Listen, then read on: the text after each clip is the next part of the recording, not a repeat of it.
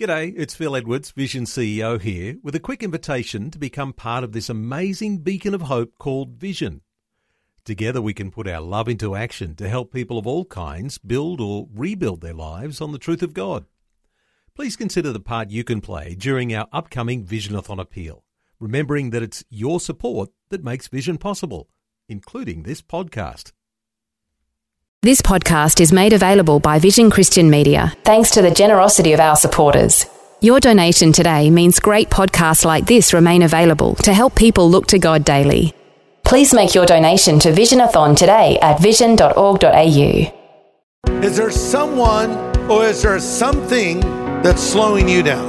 Well, in the race of life, we want to run as lightly as possible. Pastor Greg Laurie points out how the Christian life has been compared to a long distance race. And today, he helps us to finish well. Don't hang around ungodly people who influence you to do ungodly things. We want to run from what is wrong, we want to run toward what is right, and we want to run with like minded people. This is the day when the lost are found.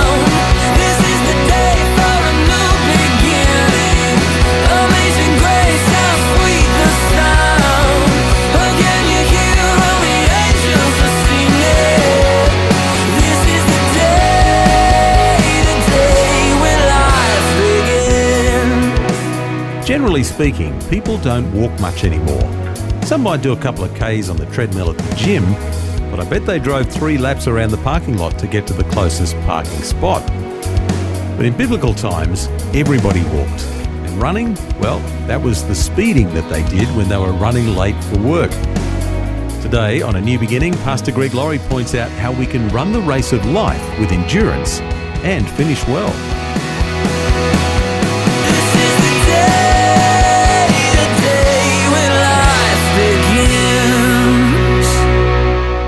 Title of the message is The Race We Must Win. It's part of our series that we're calling Happiness, and we're in Philippians chapter 2. So turn there with me if you would. Philippians chapter 2, The Race We Must Win. There are things that sort of slow us down in the race of life, things that impede our progress. What are they? Let's go back now to Philippians 2 and look at verse 14 and 15. And I would point this out complaining and bickering can hinder us in running the race. Let me say that again complaining and bickering can hinder us in running the race of life and also impede our happiness and joy. Look at verse 14 and 15. Do all things without complaining and disputing, that you may become blameless and harmless, children of God, without fault in the midst of a crooked and perverse generation, among whom you shine as lights in the world. By the way, the word blameless means to be unblameable. Unblameable. In other words, people can't blame us because we don't do things wrong. It speaks of moral integrity manifesting itself externally. And the second word that is used here is be harmless. And a better way to translate this would be inexperienced in evil. I like that. Inexperienced in evil. Uh, this is the person who maybe when the dirty joke is told, they don't get it. This is the idea. And we are to be without fault. Number three, it says in verse 15. This means no blemish or indication of disease. And you say, oh, Greg, you know, this is nice. You stand up there behind your pulpit and you tell us these things, you know, but I can't live at this level. And besides, God loves me and accepts me. So I don't have to live at that level. Hold on, that can be an excuse. Yes, God accepts you as you are, but did you know He doesn't want to leave you that way? See, a lot of times in the name of God accepts me as I am, we continue in a path of maybe sinfulness. Or we never grow spiritually and we just rationalize it by saying, well, God accepts me and loves me as I am. But God wants you to grow up spiritually. God wants you to become more like Jesus. And remember, we already read in Philippians 2 it is God that works in you both to will and do of his good pleasure. God will not ask you to do anything he will not give you the power to do. The calling of God is the enabling of God. And if we live this way, verse 15 says, we'll shine as lights in this perverse world. Okay, so having said that, now let's shift gears and talk about this race we are to run. Very familiar words in verse 12 of Philippians 3.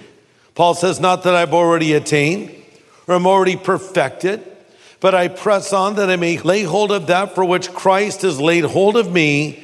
Brothers, I do not count myself to have apprehended, but this one thing I do, forgetting the things which are behind and reaching forward to the things that are ahead. I press toward the goal for the prize of the upward call of God in Christ Jesus. Therefore, let us, as many of us are mature, have this mind. And if any of you think otherwise, God will reveal this to you.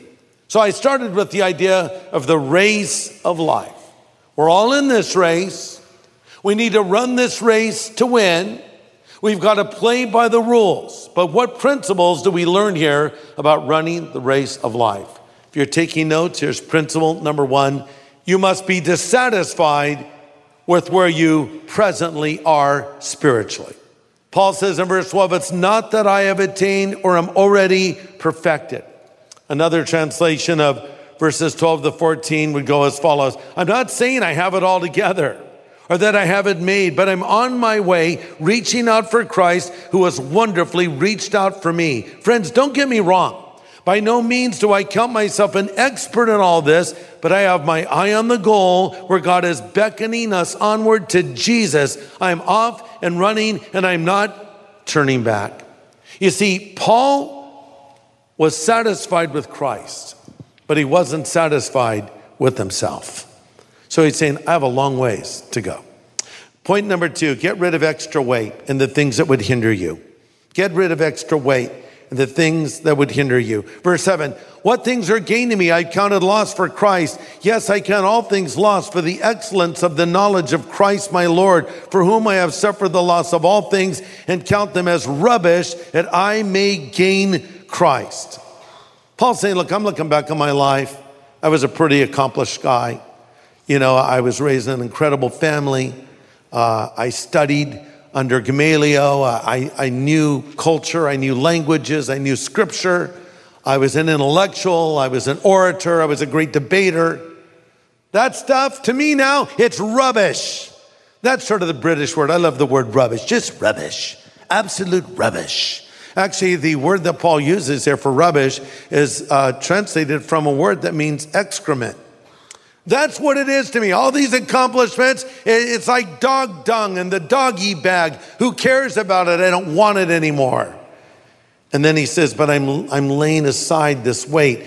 Hebrews 12 says, Lay aside the weight and the sin that so easily besets you in the race of life. We don't want excess baggage when we're running this race. This is hard for me because I am the original pack rat.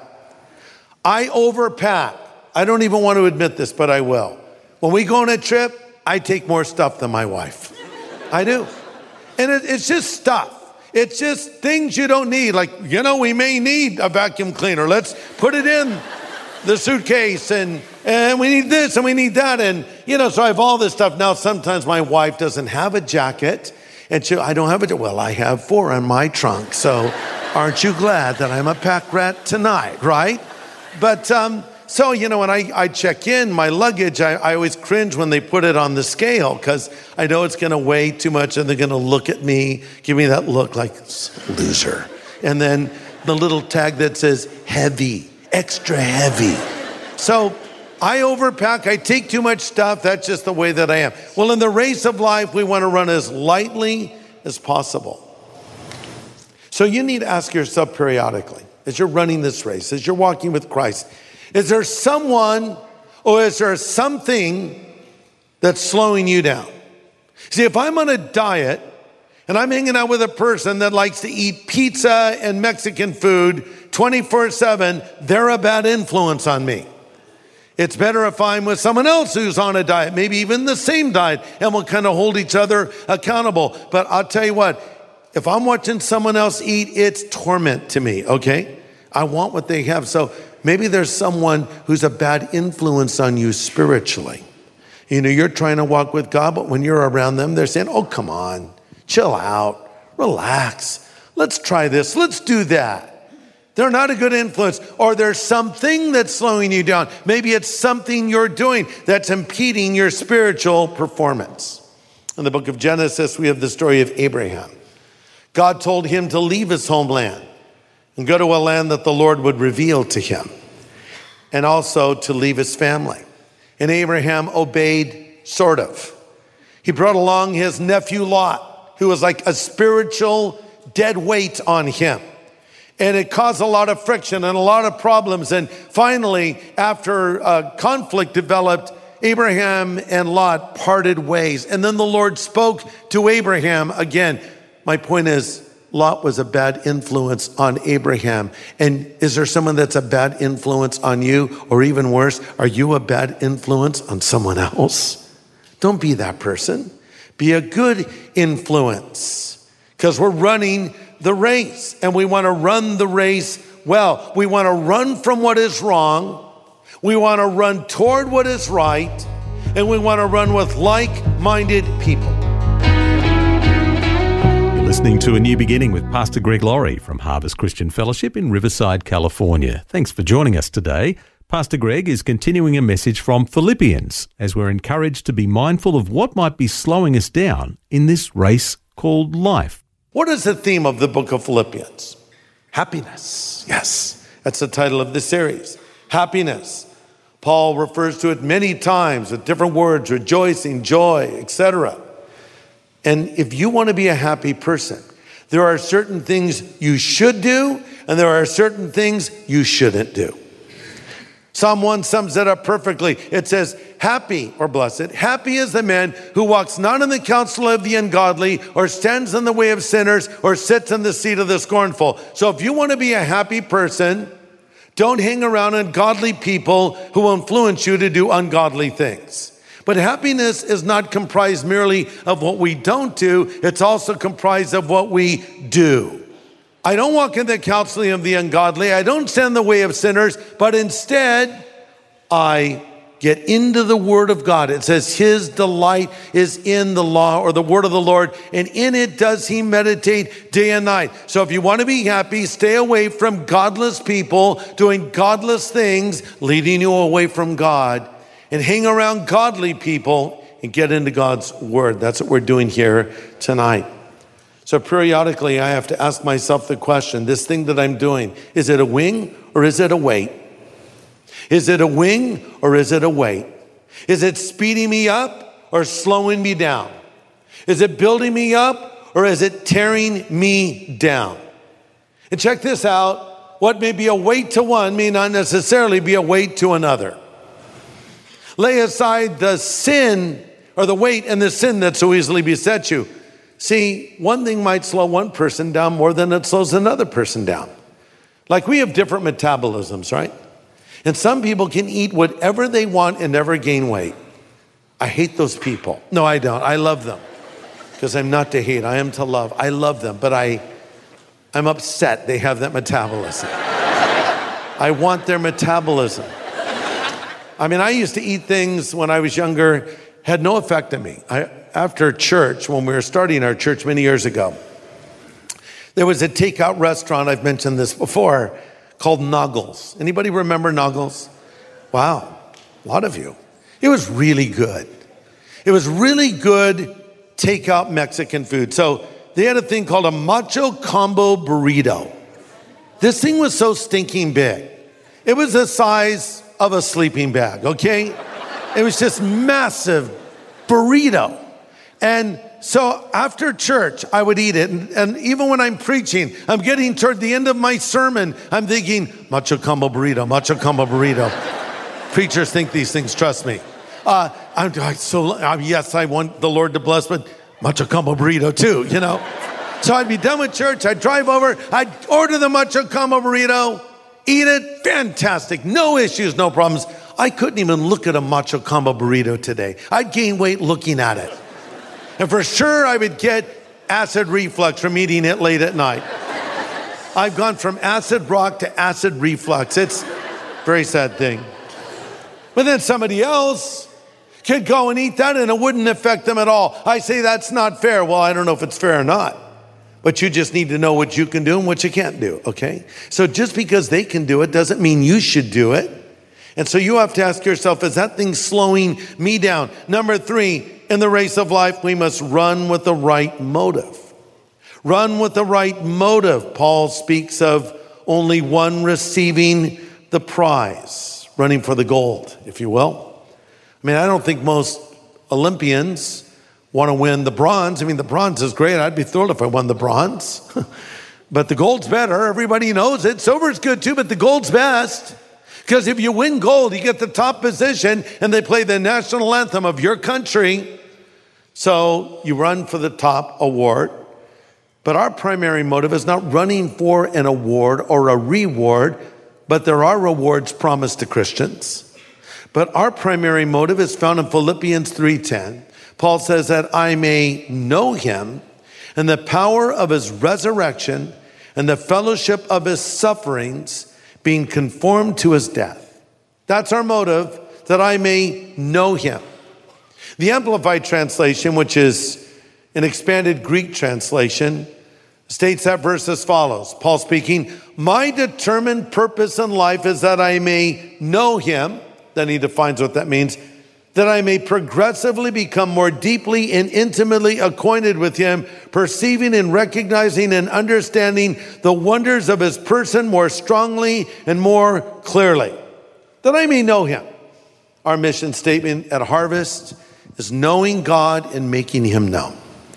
Paul saying, My determined purpose in life is to know him. Notice he says, it's to know him. He doesn't say it's to know about him. Now, you need to know about God. But that should not take the place of knowing God. We know a lot about a lot of people.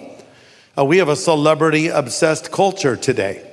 You know, media breathlessly follows uh, their every step. Here's a celebrity coming out of Starbucks. Here's a celebrity going to lunch. Here's a celebrity going to rehab. Here they are going to lunch and back to rehab and to dinner and back to rehab. And here they are.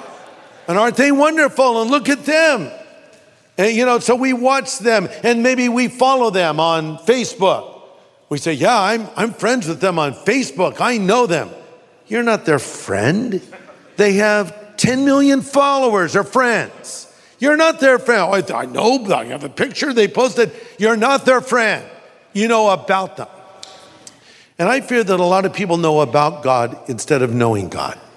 They can say things about God, even say things from Scripture, but is there that deep fellowship and relationship with Him? Jesus said, Many will say to me on that day, Lord, Lord, did we not prophesy in your name?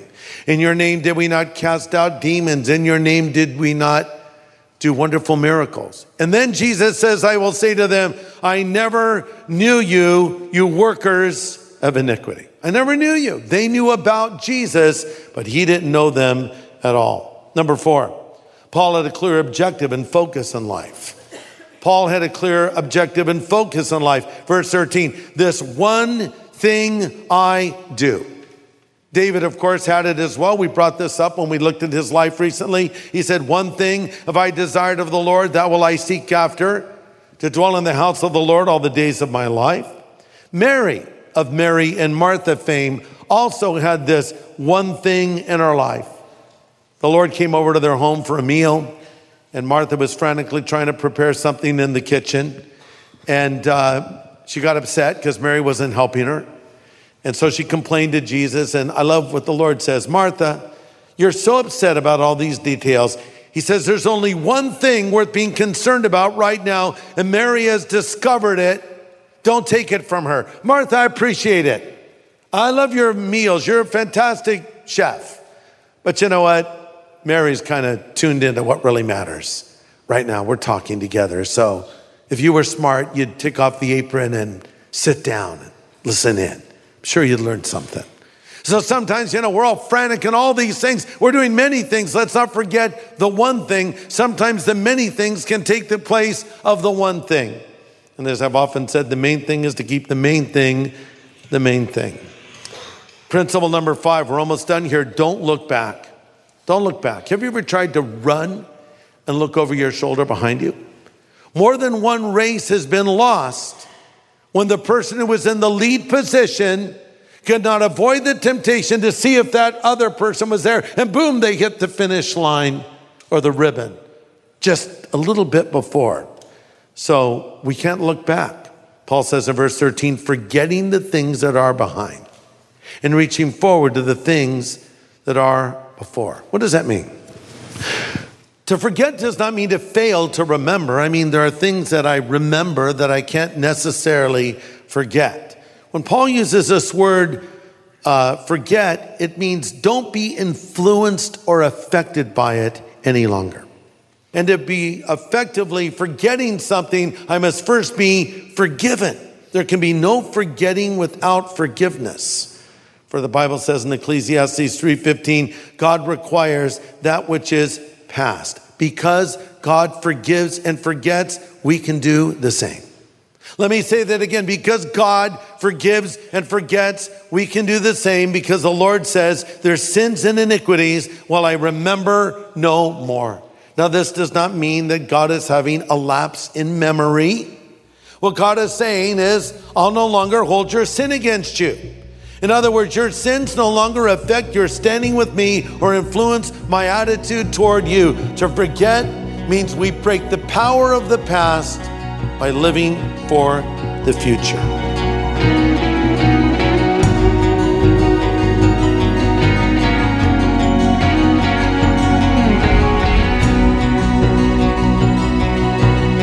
Pastor Greg Laurie with some really good encouraging insight. If we want to run the race with endurance and finish the race well, we need to let go of the ungodly influences that are slowing us down. Well, next time on A New Beginning, Pastor Greg Laurie presents the last of this study, highlighting an essential part of running this race for Christ is letting the past stay in the past. Join us next time on A New Beginning.